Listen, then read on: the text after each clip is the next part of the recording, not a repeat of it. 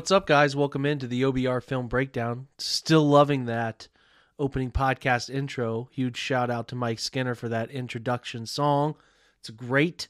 Uh, anyway, all quiet on the Browns front today as we didn't see much, even though a late night tweet here from Josina Anderson kind of doubling down on the ridiculous, in my opinion, Baker Mayfield talk that's been going on about a trade. She says to pay attention to tomorrow.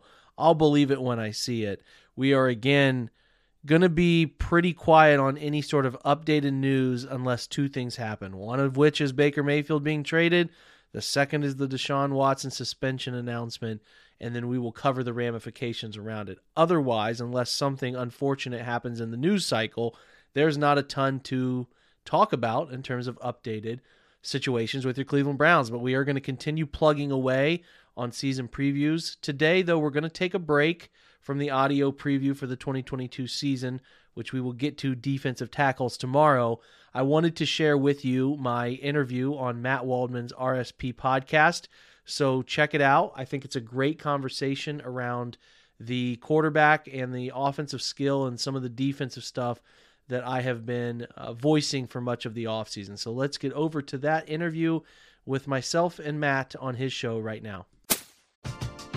We're driven by the search for better. But when it comes to hiring, the best way to search for a candidate isn't to search at all. Don't search match with Indeed. Indeed is your matching and hiring platform with over 350 million global monthly visitors, according to Indeed data, and a matching engine that helps you find quality candidates fast. Ditch the busy work. Use Indeed for scheduling, screening, and messaging so you can connect with candidates faster. Leveraging over 140 million qualifications and preferences every day, Indeed's matching engine is constantly learning from your preferences, so the more you use Indeed, the better it gets. Join more than 3.5 million businesses worldwide that use Indeed to hire great talent fast. And listeners of this show will get a $75 sponsored job credit to get your jobs more visibility at Indeed.com slash BlueWire. Just go to Indeed.com slash BlueWire right now and support our show by saying that you heard about Indeed on this podcast. That's Indeed.com slash BlueWire. Terms and conditions apply. Need to hire? You need Indeed. Hey, it's Kaley Cuoco for Priceline. Ready to go to your happy place for a happy price? Well, why didn't you say so? Just download the Priceline app right now and save up to 60% on hotels. So whether it's Cousin Kevin's Kazoo concert in Kansas City, go Kevin, or Becky's Bachelorette Bash in Bermuda, you never have to miss a trip ever again. So download the Priceline app today. Your savings are waiting. Go to your happy place for a happy price. Go to your happy price, Priceline. So listen, let's get this rolling with our guest now. OBR's Jake Burns, who runs the OBR Film BDN podcast. I've had the honor of being a guest there a few times, and it's about time Jake joins us here for the, the views on his views on the Browns and the NFL. So, Jake, this is long awaited. A hearty welcome to you. So glad to have you. Hey, listen, it's my pleasure, man. Since I've gotten to do this stuff, Matt, I've I've gotten to know you as a Browns fan of of of, of original nature, and I've always wanted to be on your pod too. And this is kind of a mini uh, feel good moment for me, man. I, I admire the work you do and, and and the hustle and the grind, and I think it's a great example for all of us who work in the industry, man. So my pleasure, 100. Uh, percent Well, thank you, and the feeling is quite mutual because I I love hearing your takes about the Browns and just football in general.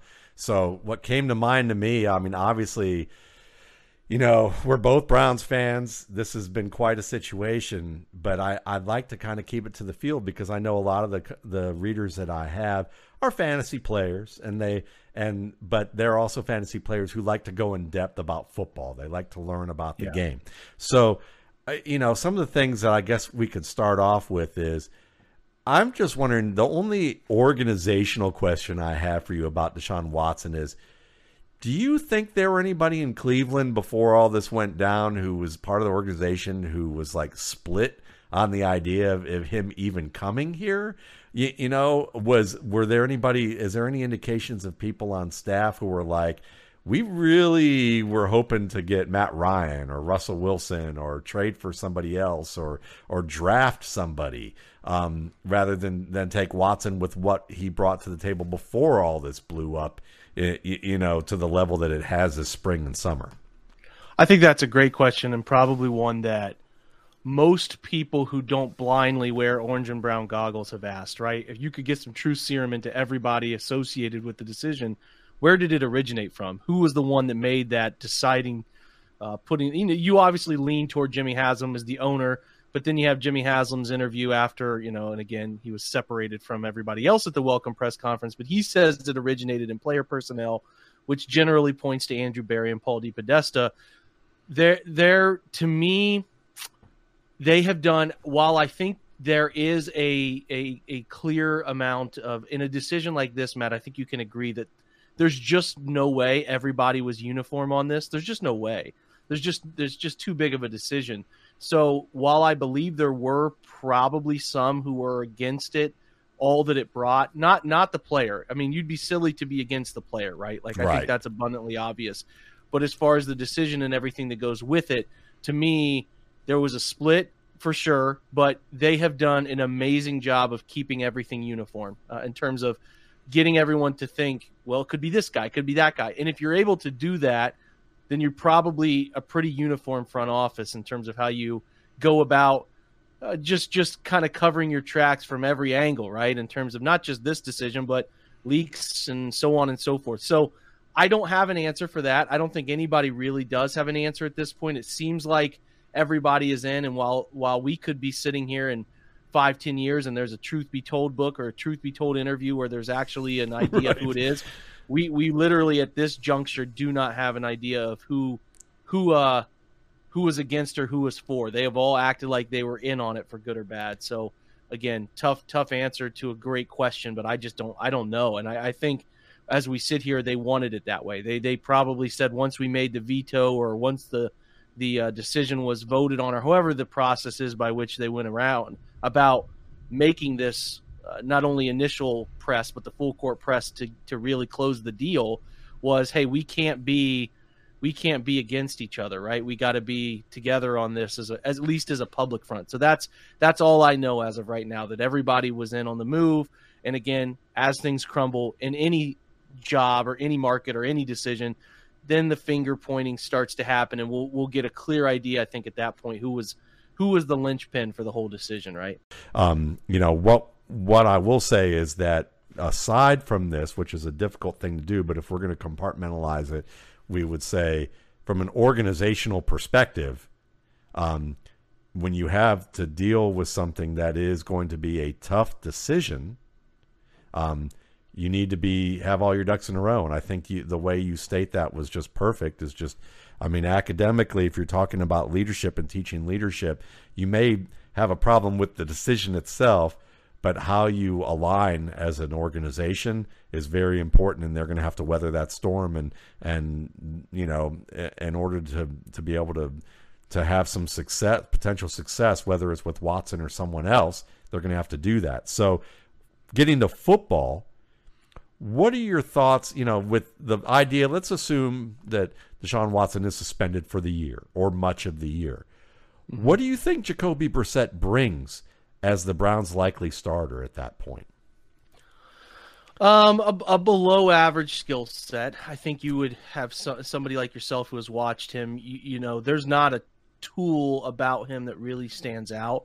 I think he does a pretty pretty solid job of of handling chaos around him, but he's never going to be pinpoint accurate. He's really not going to manipulate people to open up other levels of the field. He's not a drive thrower, even though he's a big fella, not really a drive thrower. Um, he is he's able to make though the schemed up decisions, right? I think Stefanski can do a really nice job of as we saw last year and you and I illuminated on my pod and I know you've you've talked about it several places and I've probably talked about it to the point that people are sick of hearing me talk about it. The layups were missed last year and if they made the layups they were a playoff team. So the Browns in my opinion with Brissett knew, hey, here's a couple things we want can a guy just do baseline quarterback things right? Can we're, we're we have at this juncture made a trade for a guy we think is going to do all the other important things at some point whether that's a year from now or whatever.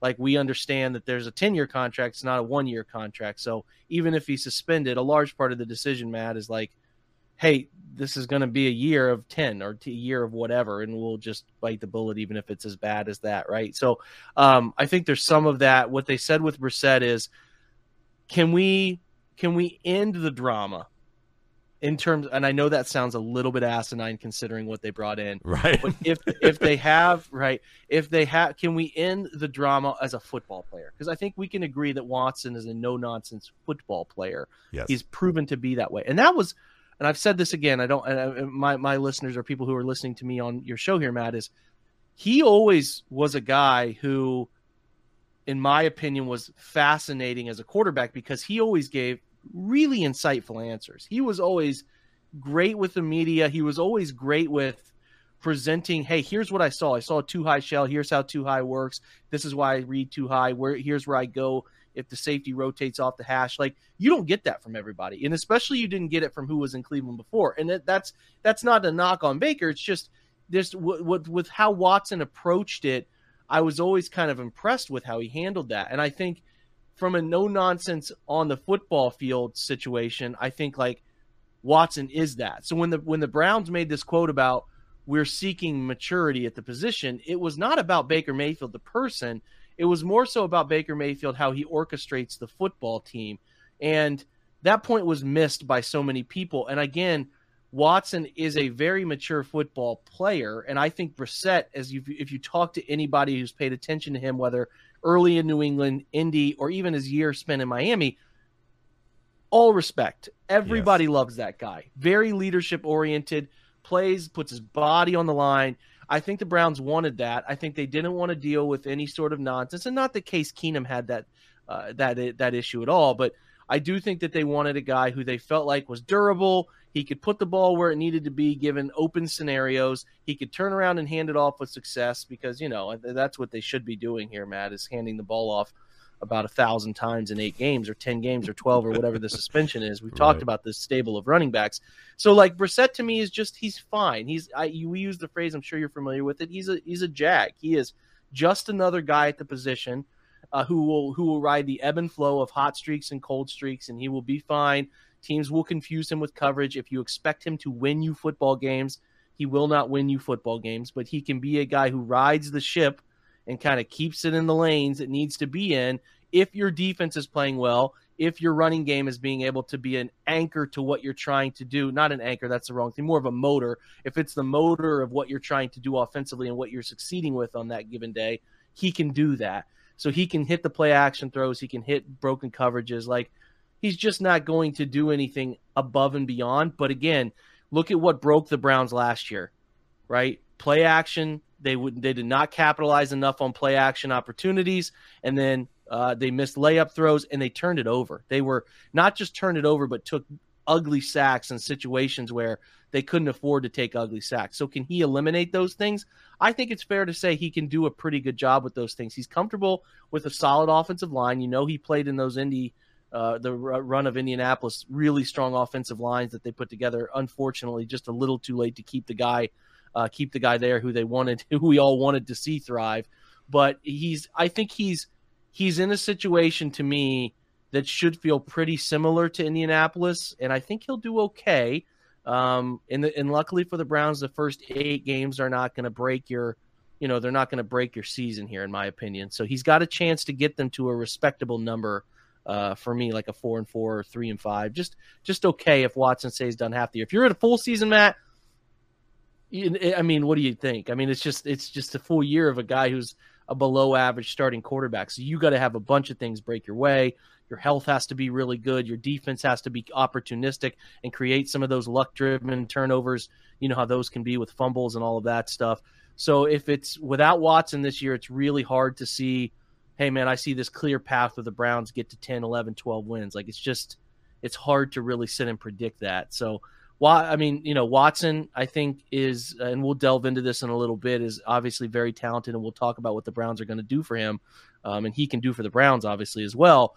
But but Brissett, I think the offense will look if he's going if he if he's going to be the guy, which we all sit here and think yes, the offense will look pretty similar to last year. I mean, it's going to be pretty vanilla uh, in, in, in pretty much all aspects, and he's going to use play action like crazy. They're going to try to manipulate defenses with misdirection, counter action, power action, some of the wide zone boot stuff, even though the NFL, as you know, has gotten better at taking that away. Defenses are starting to counter it better. But um, if you see Watson come in, I think that's where you see a lot of the tweaks start to happen. Some of the some of the, the things that are a bit more a bit more fun per se. Yeah, so I think that's kind of what I'm at. That's a fantastic answer in just so many different ways of things that I wanted to. I would have even followed up with a lot of those questions, contrasting Brissett with Keenum, talking about the leadership mm-hmm. angle because Bill Parcells and him are pretty chummy um, in terms of the type of things that they do, and in terms of their interactions and they and and the fact that he has been respected in every locker room that he's been a part of. And you know the fact that you go into some of the schematic elements of what he can do well what he may not do well. And and I, I agree with you. I think if he had they had to go a whole full season with Brissett you're looking at plus or minus two wins of of a 500 record. You know they would need the defense to play out of its mind. Um, to basically be 10 and 6 I think. And or they would need to have like their their their offensive line just stay unbelievably healthy and Brissett play above his what he's done thus far. Like he'll have to have a few games where he just looks like a player that we haven't seen to that level um, thus far. But um, but yeah I mean look at it from that perspective it, it you I think you hit the nail on the head about Baker Mayfield which is that an whether even if we just restrict it to an injured Baker Mayfield, which is you know an injured Baker Mayfield couldn't really get it done for them and couldn't make the make the plays that you would expect most quarterbacks to make who are going to have that starting role. And I think you could look at Jacoby Brissett and have a have a reasonable expectation that he'd make those plays at least two out of every three of those plays that Baker Mayfield didn't make. Um, and then, you know, in terms of the ones that you just go, oh, come on. You, you know, I mean, not the ones that where you would expect him to do anything franchise level, you know, in that ability. But the guy who can do that at a franchise level is Deshaun Watson. And so, you know, let's move on to that. I mean, I've always characterized Watson as a player who was excellent in the pocket, just as a broad overview, was excellent in the pocket may be limited in how in his arm talent to the extent that he ha- he throws for distance with velocity very well. Those high arcing 50, 60 yard bombs that can go over the head of coverage, great. Asking him to throw the the the routes that maybe Matt Ryan used to throw in his heyday, like the the deep comeback, the deep out, the deep curl at the boundary, opposite side of the field. Um, you're not doing that unless you have a guy who can take the ball away from the defender in tight coverage, um, because like a DeAndre Hopkins who was excelled at that because Watson didn't have that velocity, but he had everything else that you're looking for. So tell me what you think some of the things they would they'll do with Watson when he finally takes the field that will be an add-on to what they got out of Baker Mayfield. Yeah, that's that's a fantastic way of putting it. A lot of those things I would echo for Watson for sure. Um, yeah, I mean, there's definitely, in my opinion, going to be some some RPO stuff. We know that what they have done such a nice job of, and Watson through multiple injuries to his knees is not he is not quite the uh, the athlete he was, but he's still good enough. And what he will do is he's not a runner by nature, but if you give him opportunity to either break pocket or be an RPO guy where he gets a little read option wrinkle, he can beat you. I mean, if you don't honor him, he can he can beat you. I mean, there was a funny quote when they came to Cleveland his last year starting there in 2020 where Myles Garrett kind of kind of caught him from behind and he said, "Well, I, didn't quite know Myles was that fast." I think that's a lot of quarterbacks probably feel that way, but uh, he's not. He is definitely not Lamar. He shouldn't be mistaken for that type of a Kyler Murray type general overall athlete, but he's a good athlete he's not bad and he he can run when he needs to. What he does well and uses his athleticism to do well is extend plays. I mean, you talked about his his ability to hang in the pocket, take a hit and bounce off and and, and, and extend plays. So, you know, we're talking about RPO stuff and and we'll kind of go there and then I'll talk about the extended play stuff, but he's he has that ability to make you at least honor the legs. And when you pair that with a run game, which we know that the Browns will offer a significantly upgraded running back situation and offensive line situation to what he was dealing with in Houston, you you could see some dangerous stuff here. I mean, you start to honor that. You get some split zone looks where you're sneaking tight ends into the flat We know Darren Fells caught about 30 touchdowns from him, it seemed like, in those two years that they were paired together, largely just because they had a lot of eye circles, right? Like, I thought what was fun was um, when he got into the league in his rookie year, Bill O'Brien was doing a ton of stuff for him that translated straight from college, high orbit motion, bunch of different college based one, two read quick schemes that were meant to, to have him thinking less and playing more right? I think they did a great job of it now as it evolved. And I cannot remember off the top of my head, Matt, maybe you know the offensive coordinator that they brought in for the 1920 seasons. Um, but yeah. they started to give him more multi multi level reads, and he really started to understand and thrive with those. And that's where his ability to extend play. So the RPO stuff will be big. They can do stuff with the tight ends. They can do stuff with the backs. They can get the slot receivers involved, in my opinion. Um, but but they can build from that. You know, your play action boot game becomes a little better because you have a faster athlete that, as you know, if you're going to trail that backside defensive end, if he doesn't buckle down because he's worried about the quarterback, we know what that does for cutback lanes, right? That's what Nick and Kareem and D'Ernest can can do, and we think Jerome Ford will have a chance to get a couple carries in that realm as well. So that's an element to it. And if you have to, hey, I could cheat in and condense and still be able to take the right angle on Baker Mayfield. You're not going to take that angle on Watson. It's just not going to happen. No. So that becomes a little bit better because the Browns really didn't run much of it. Even though it was down across the league last year, they did not feel comfortable running it. So they didn't run it a ton.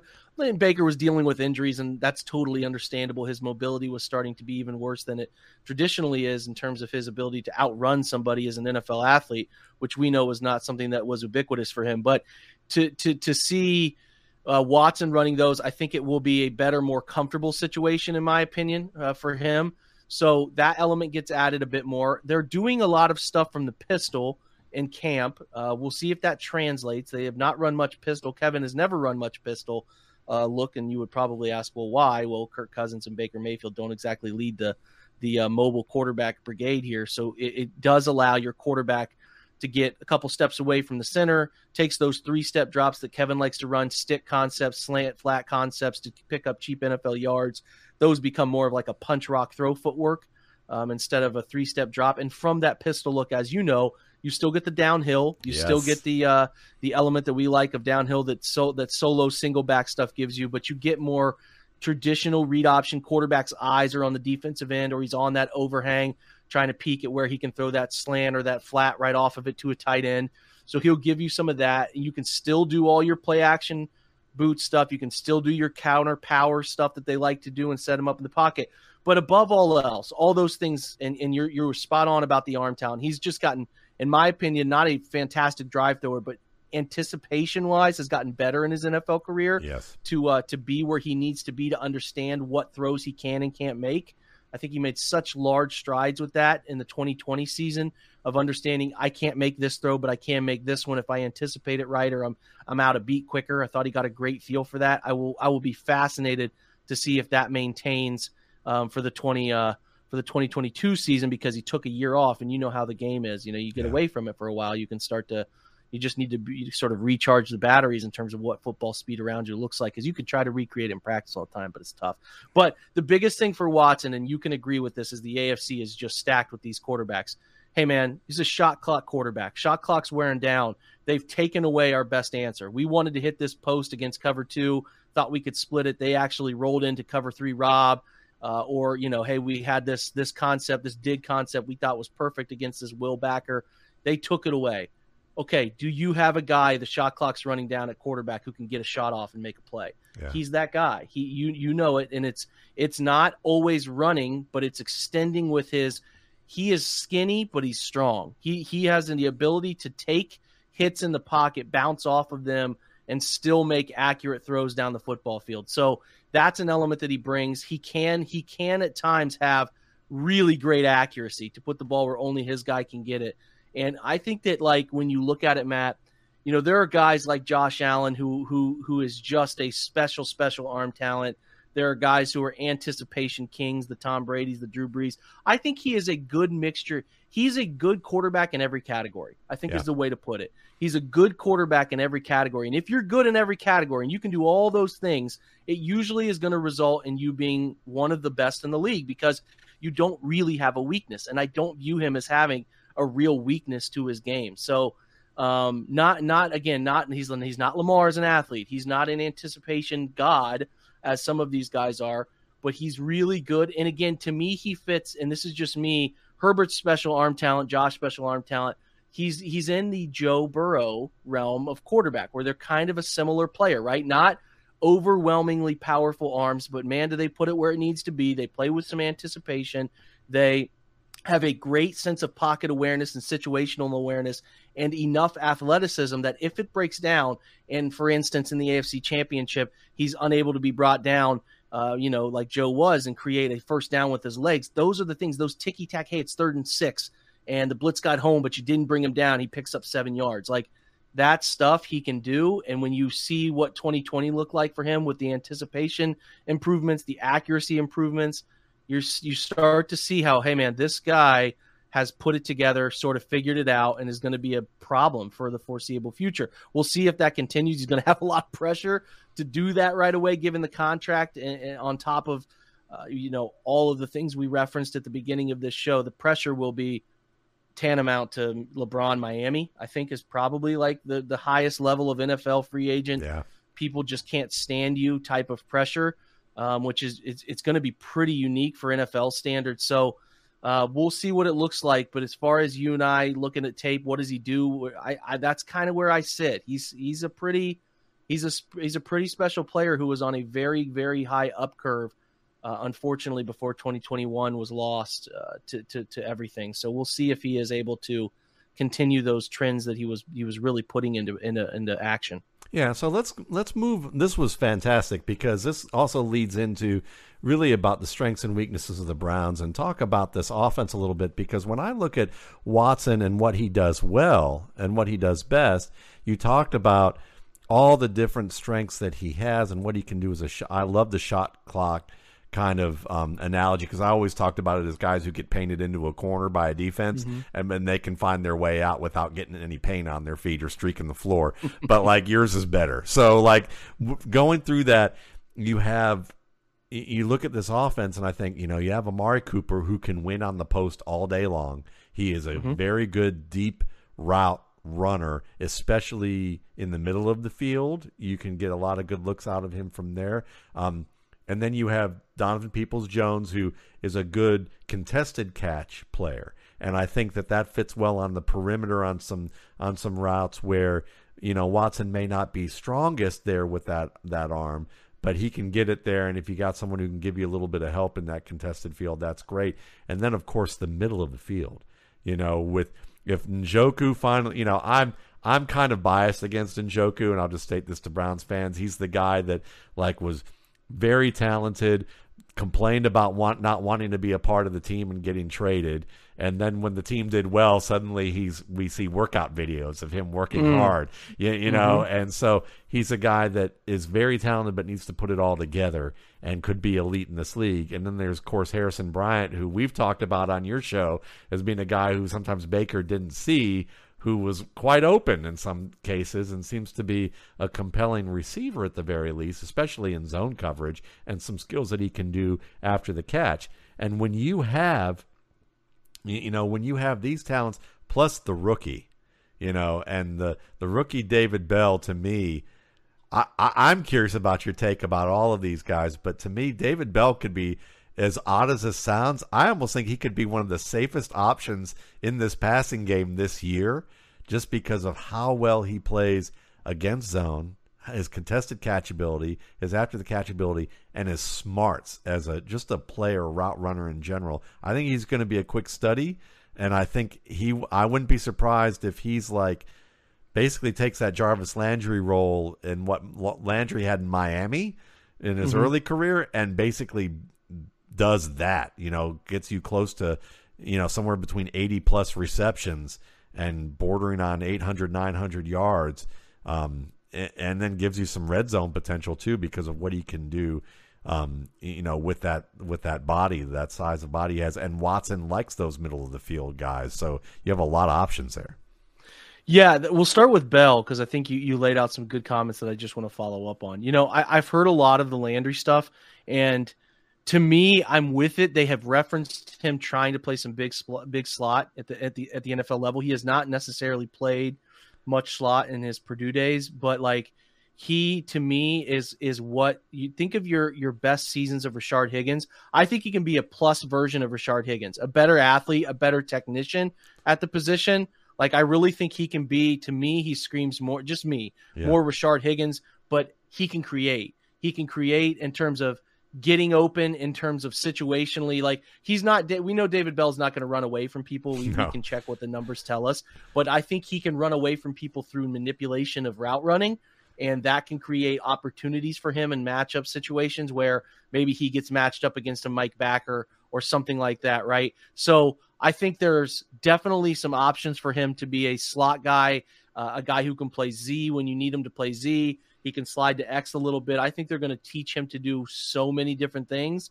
And like you said, a great zone coverage player who should have a really nice opportunity uh, to get a lot of snaps in Cleveland um, right away and, and should be able to handle some of those things that were required from a moving slot, whether that's in motion or Z that's in trips, running to a certain side, getting where he needs to be, and kind of sitting in holes. But also, I do think he has some wiggle, and he's got that nice ten yard burst. He's an he's a right now runner, uh, in my opinion, in terms of how he gets down the field. So like he's able to build to top speed quickly. His top speed's not going to run away from people, like we both said, but he can get to that top speed quickly, and that does give him some initial separation qualities that really do help him. So, like you said, he's a guy in scramble drill is going to be really good. He's going to be where he's supposed to be when he does need to be.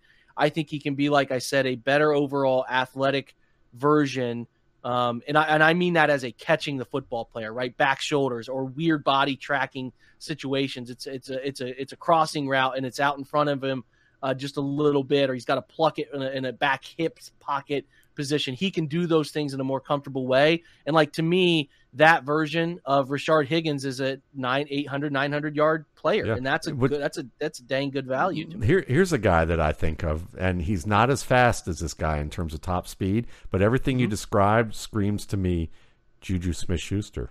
Yeah, yeah, it, it, it, definitely in terms of a, a lot of similar, a lot of similar college qualities, right? When they came out, where Again, Juju's not a guy who was going to run away from people either, but he was able to be physical at the point of attack over the middle of the field, not afraid to do those routes that I know the NFL is not the same NFL it was 15 years ago, right. but you still have an element of, hey man, I'm a little worried about running this uh, this crosser against this Mike Backer, but he can do those things. So I think they envision him doing those things. So he should be a nice uh, sort of wild card there. The thing that's going to be most interesting about is how many of these guys they play. So they they have had uh, three tight ends that they felt good about now for two years. That has obviously led to an uptick in Kevin wanting to use three tight ends because he trusted those guys, like those guys, a bit more than he did some of the fringe talent at receiver. So now they really have two. You talked about Njoku. Hey man, prove it. You you you. The Browns think you're worth it. You think you're worth it. You better it, it better work out for everybody. They better target him like crazy, and he better be an active part of being a, a solution as a targeted player right? So I really don't have anything other to say to that. He's he's a fine player. He's gotten better as a blocker every year. He puts in effort there. He has gotten to the point that I think he's he is not a fantastic athlete, but he's a good enough athlete to get open and contested catch wise. He's fine. Um, continue to avoid putting the ball below his waist if you if you can, because that's just a troublesome area for him. But I do think he's a he can be a, a decent NFL yeah. uh, tight end. Like I, I mean, I hate to say decent given the money he was given, but I mean, I think he can be an 800 yard tight end in the NFL if he's given the chance to do so. He's got to earn those targets. Again, they paid him like it, so you better do it. Harrison Bryant to me is a, is an Austin Hooper, just a very similar player to Austin Hooper, which is why you know you eventually just say, why do we have two Austin Hoopers? So right. they they they made the decision to just give that role to him. Now that that's their two tight ends. They're looking at like Miller Forristall they got a bevy of guys who are practice squad type guys. They have three players in the tight end room who are who are fighting for that that fourth potentially practice squad tight end position with hyphenated last names. They have this young man named Marcus Santos Silva who is a converted tight end. Uh, sorry, a converted basketball player trying to play tight end, and we all know you're trying to catch lightning in a bottle with that, given some famous names in NFL history. So I don't know. It, feels like they're going to live in 12 personnel and then and then really uptick in 11.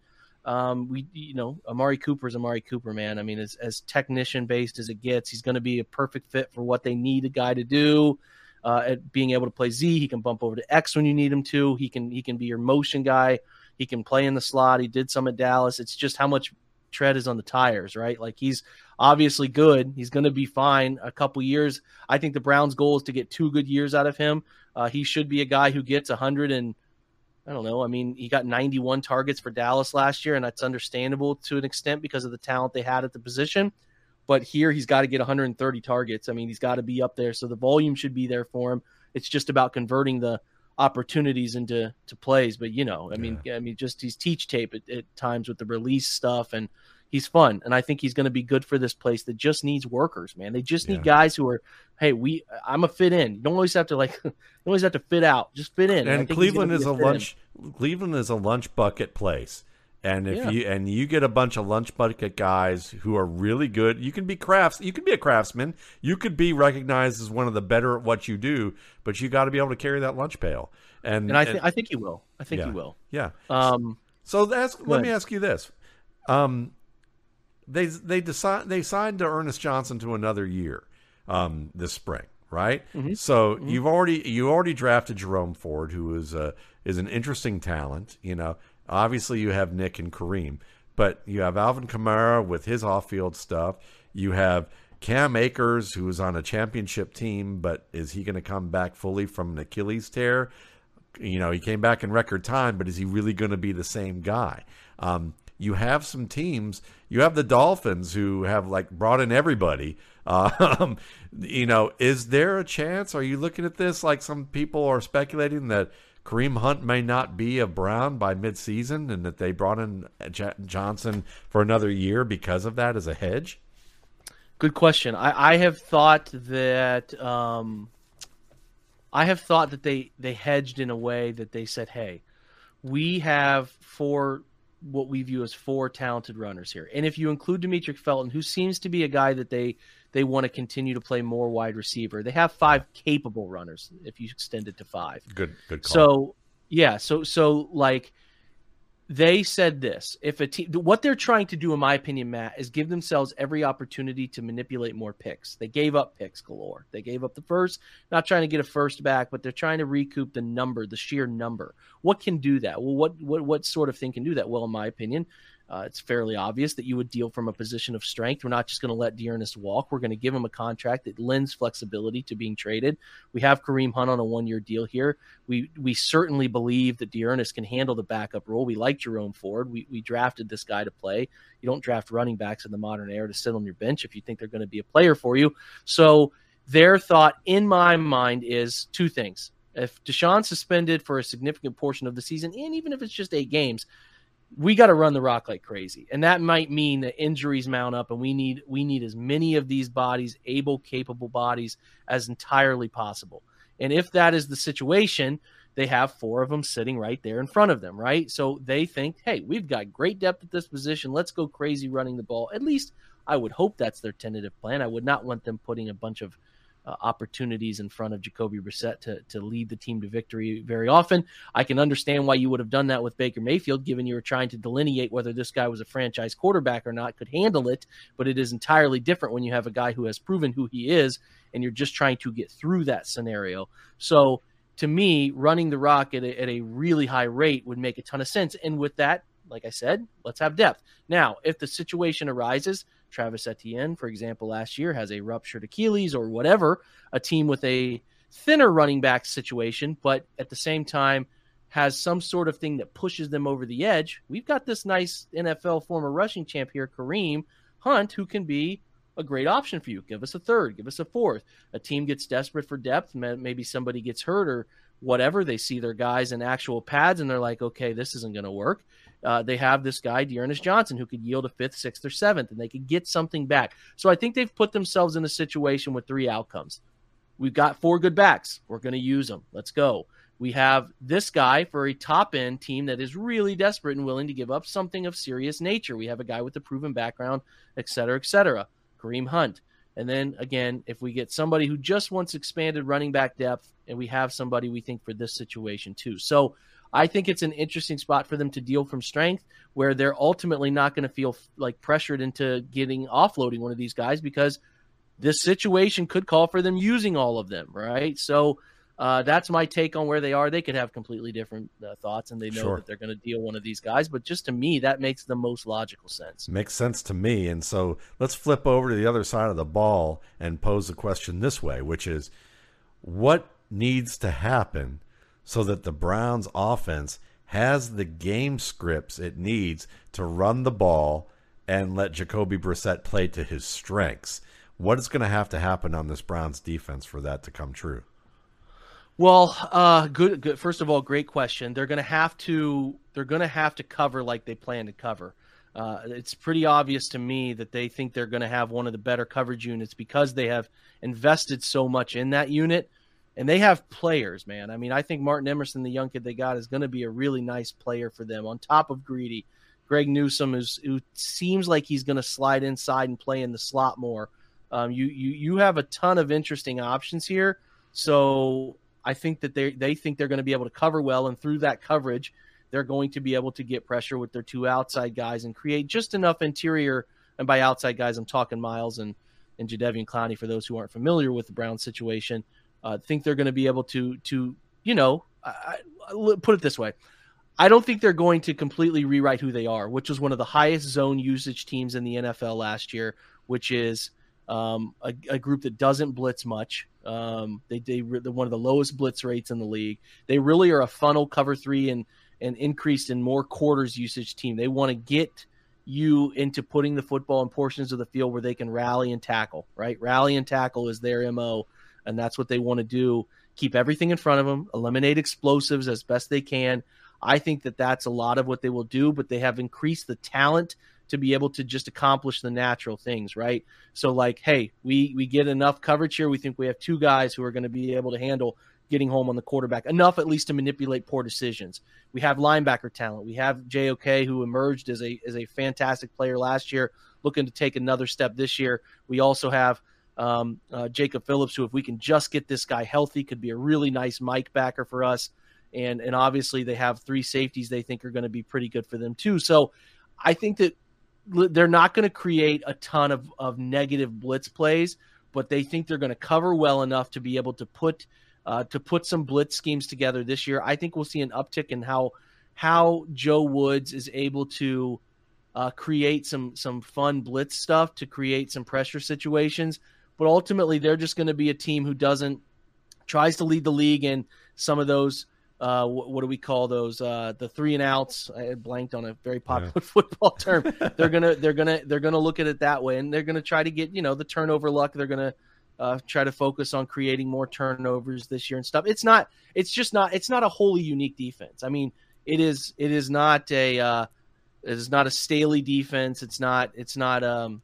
It's it's not like a Dean Pees uh, yeah. go crazy blitz pressure cover one type of group, but they just they have I think they have a very solid approach to, to how they try to keep everything in front of them and the defense isn't going to beat them. And I think they're talented enough to get some creative plays, from, not creative, but the over expectation plays that give them enough uh, enough opportunities to really be uh, really be special there. So and I think, I, mean, I think yeah, I just it's just not it's hard to say this. I'm not trying to knock what Joe Woods does, but it's just it's just like people will always like blitz more. Why don't they do this?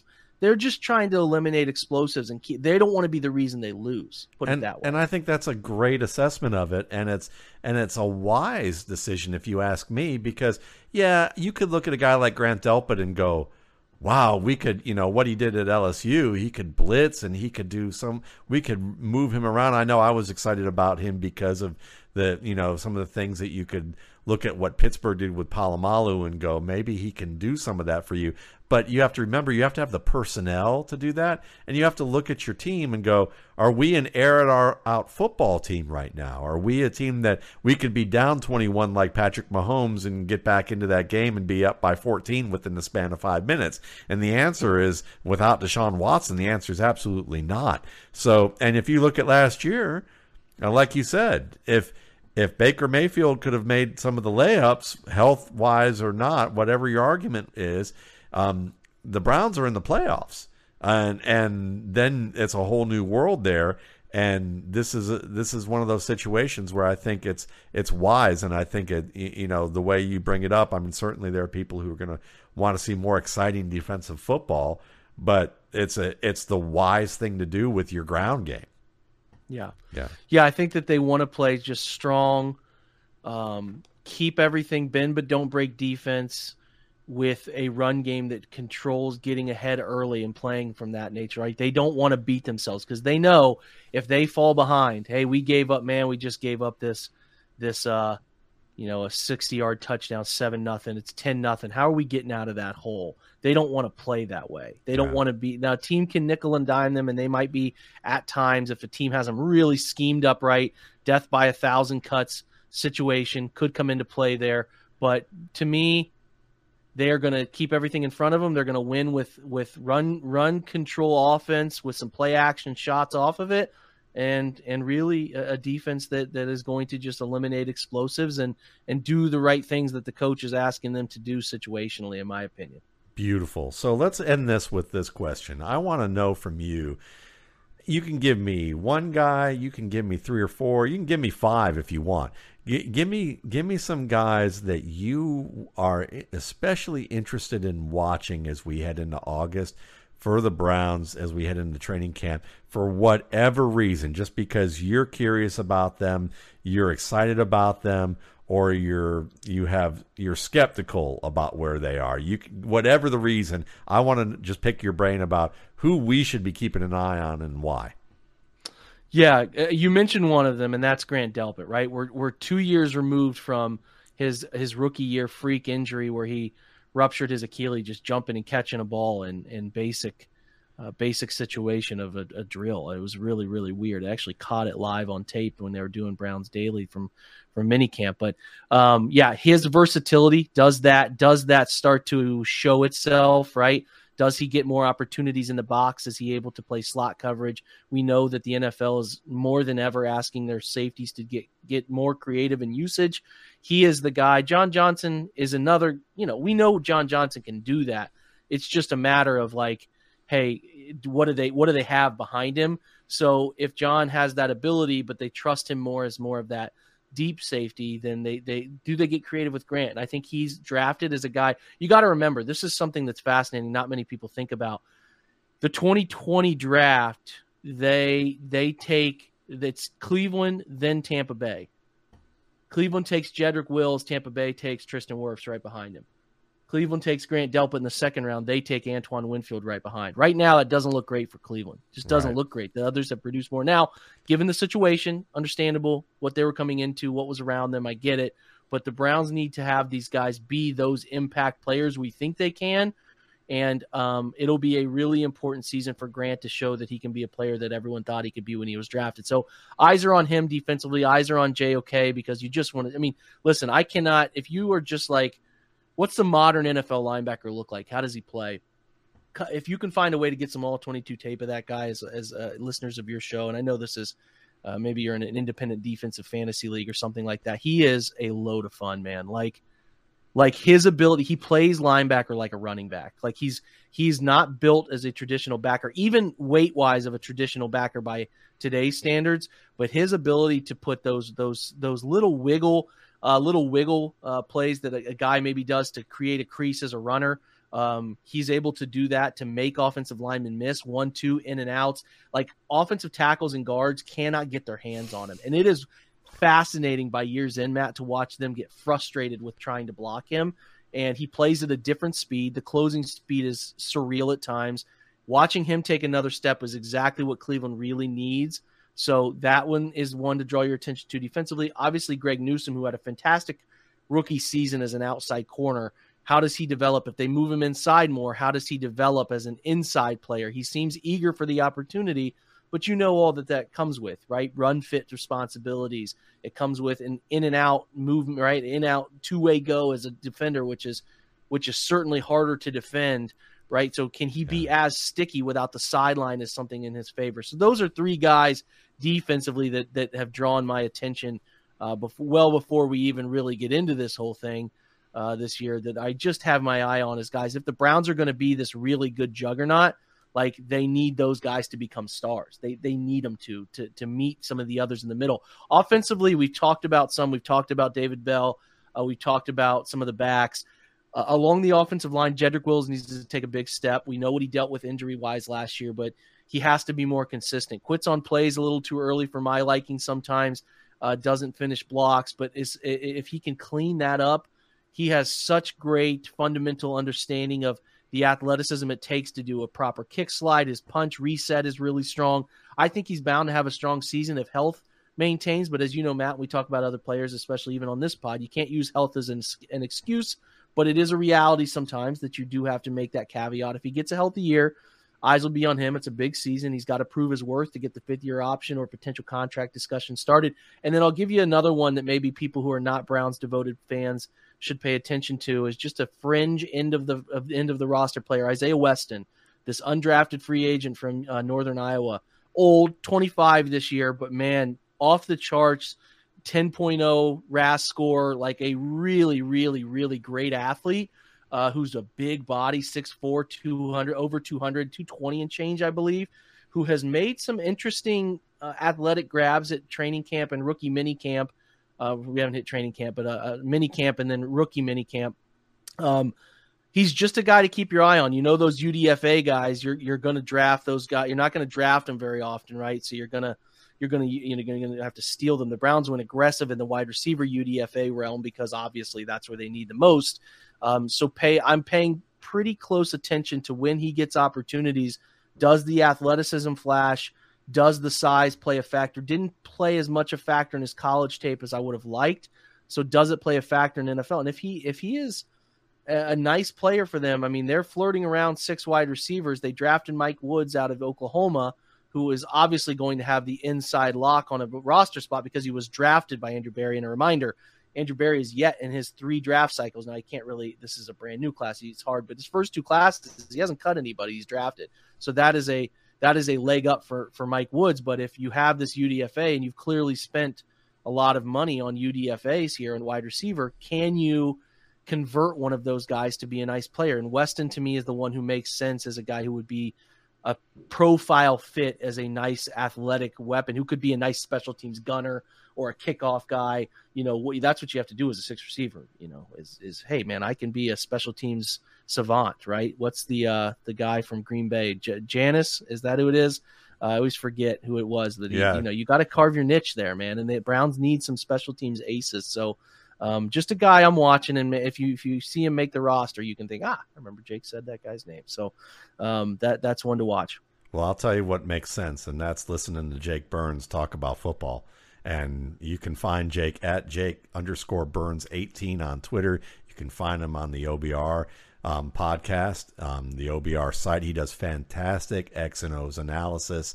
Uh, he always has good guests on the show. My present company excluded, and you know, but we, but you know, it, it was this was an absolute blast, Jake. Thank you so much for coming on. Is there anything anything that I've neglected to share in terms of what you what you, you put out there? Because I'm sure those guys are just glad to have you.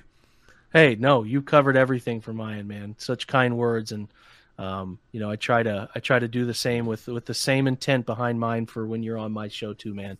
Um, nothing but respect and uh, a pleasure to be on with you. And anytime you want me here, I will gladly talk any level of football with you. Appreciate you. I same here, and this is going to be great. So we'll definitely have you on again. Um, and again, you know, you can find the RSP mattwaldman.com. Pro- projections, pre-draft, post-draft, two different products. The the projections product that I didn't mention, um, I update that throughout the year. Um, and when you purchase it, in about 24 hours after you purchase, I will send you an email with um, access information, and you get new emails each time I have a new um, you know, have a new update with different access information on it. Um, people really like how it closes the loop on their analysis with rookies because I do dynasty projections for pretty much every conceivable player on an NFL roster um, in terms of their fantasy potential and give you two different types of cheat sheets. So you can find that at mattwaldman.com. Again, Jake Burns at Jake underscore Burns 18 on Twitter. Follow him. You'll get smarter. Thanks again. Guys have a great week.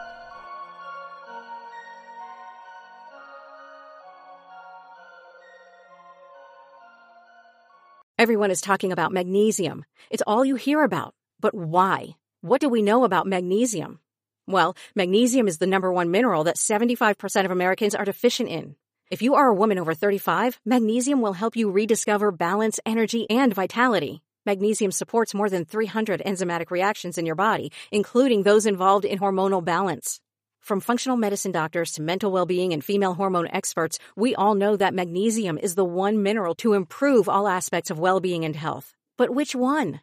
Magnesium Breakthrough from Bioptimizers, the trusted choice recommended by leading experts with seven best absorbed forms of magnesium to ensure your body receives the support it needs for overall well-being.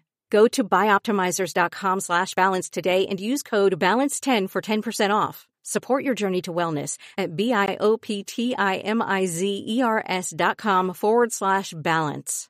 Magnesium Breakthrough from Bioptimizers, your foundation to optimal health and vitality.